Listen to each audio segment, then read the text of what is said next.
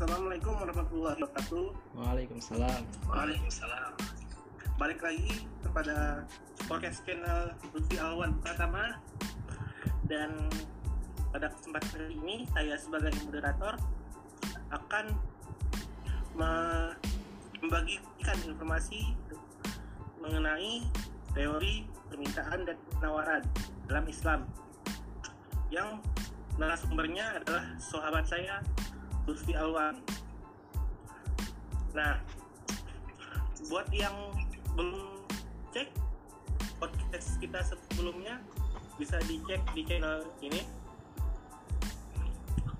Ada banyak uh, pembahasan kita. Baiklah, saya mulai. Menurut sahabat Lutfi, bagaimana Islam memandang teori permintaan, penawaran, dan mekanisme pasar dalam sistem ekonomi?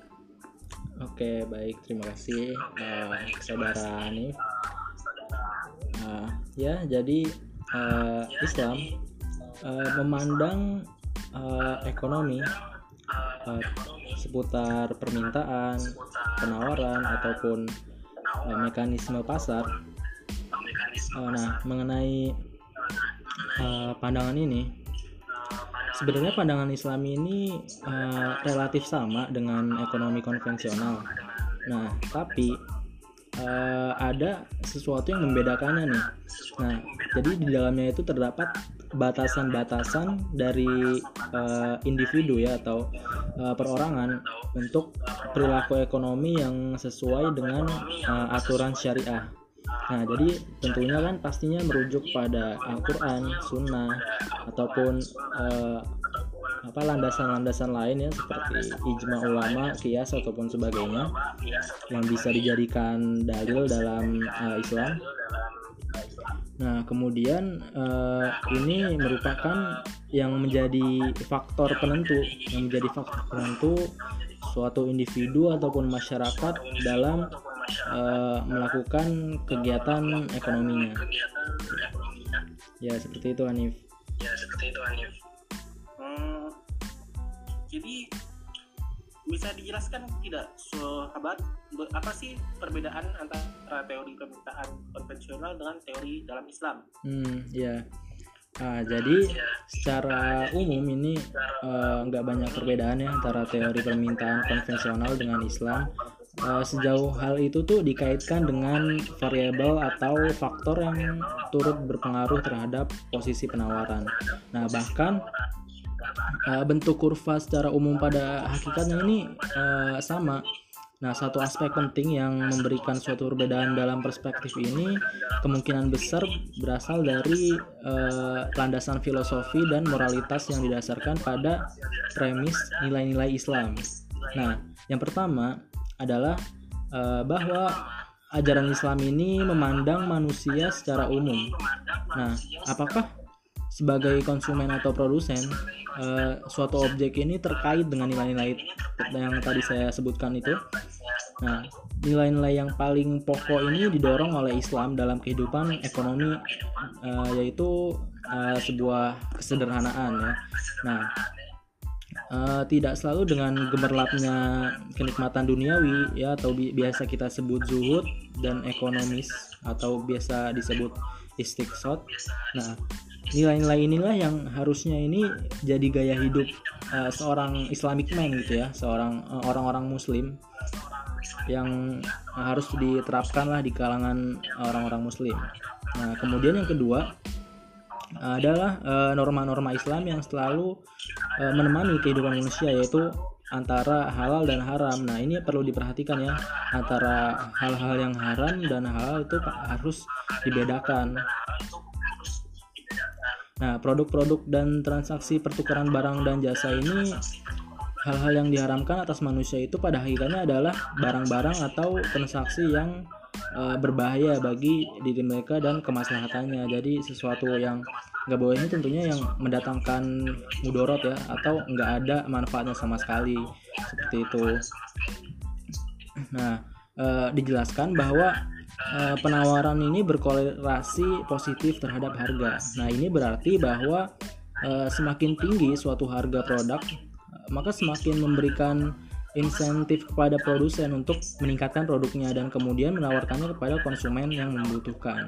Nah, sebaliknya nih, kalau misalnya semakin rendah suatu harga produk, maka semakin uh, berkurang insentifnya juga gitu kan.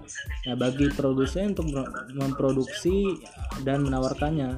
Hal ini disebabkan karena makin rendah suatu harga, makin kecil suatu keuntungan atau malah uh, timbul sebuah kerugian gitu. Nah, sebagai suatu agen ekonomi yang rasional, produsen ini pasti bakal uh, memutuskan produksinya gitu kan biar nggak rugi. Nah, dengan demikian dapatlah digambarkan dalam sebuah uh, diagram di mana sumbu vertikal ini adalah harga dan sumbu horizontal ini adalah jumlah produk yang ditawarkan kepada masyarakat bahwa kurva penawaran ini uh, merupakan faktor-faktor yang bisa mempengaruhi uh, tadi ya uh, apa naik turunnya sebuah kondisi seperti itu di samping itu uh, ongkos produksi itu juga apa ya punya giliran masing-masing gitu uh, dari faktor tadi itu bisa mempengaruhi perubahan-perubahan ya seperti subsidi dan yang lainnya ya nah sekalipun itu diasumsikan bahwa tidak terjadi perubahan dalam kebijakan finansial pemerintah uh, berkaitan perbajakan atau subsidi masih ada faktor lain yang sangat berperan dalam menentukan kedudukan penawaran dalam ekonomi uh, konvensional seperti itu. Ya, yes, itu Hanif jawabannya. Hmm, Kalau ngomong soal prinsip nih, apa sih perbedaan prinsip antara permintaan dan penawaran dalam Islam dengan uh, konvensional? Baik, uh, kita sekarang ngomongin prinsip nih. Nah, jadi uh, ada prinsip-prinsip uh, yang harus kita tahu juga ya dalam apa namanya uh, teori permintaan dan penawaran tadi. Nah, perbedaan prinsip sebenarnya antara permintaan penawaran dalam Islam ini menurut ekonomi konvensional ya uh, kita ngomongin dari konven dari sisi konvensional dulu titik beratnya itu ada pada harganya. Kalau harganya tinggi maka permintaan akan turun pun sebaliknya kan. Nah kalau misalnya dalam Islam nah titiknya itu uh, diberatkan pada uh, faedah ya atau manfaat gitu ya. Kalau misalnya ada manfaatnya nah di situlah Islam uh, menganjurkan seperti itu. Karena poinnya ini ada di kemaslahatan kan. Kemaslahatan ataupun manfaat suatu barang. Nah sedangkan har eh, harga ini bukan tinjauan dasar dalam Islam. Tapi sisi religiusnya ini menjadi patokan utama di mana kehalalan lebih diutamakan bukan uh, rendahnya harga gitu.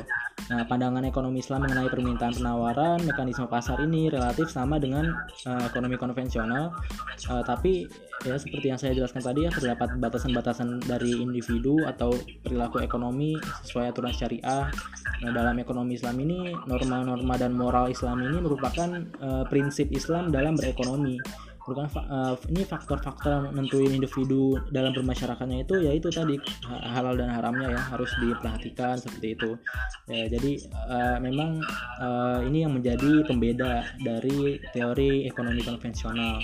Nah ada sebuah contoh ya di masa Khulafaur Rasyidin. Jadi para khalifah dulu pernah melakukan uh, intervensi pasar baik pada sisi supply maupun demand. Nah, ini dilakukan oleh uh, Khalifah Umar bin Khattab ya ketika beliau mengimpa, mengimpor gandum dari Mesir untuk mengendalikan harga gandum di Madinah. Sedangkan intervensi ini dilakukan dengan menanam sikap sederhana dan menjauhkan diri dari sifat uh, konsumerisme gitu. Jadi menjauhi sifat uh, berlebih-lebihan dalam uh, berkonsumsi seperti itu. Nah, intervensi pasar ini juga dilakukan uh, uh, dalam pengawasan pasar atau hisbah dalam pengawasan pasar ini Rasulullah menunjuk uh, Said bin Ibnu Wakos eh, uh, mohon maaf uh, Said Ibnu As sebagai kepala pusat pasar uh, muhtasib di pasar Mekah seperti itu. Jadi konsep permintaan dalam Islam ini uh, menilai suatu komoditi ini tidak semuanya bisa untuk dikonsumsi maupun digunakan, dibedakan antara yang halal ataupun yang haram seperti itu Hanif.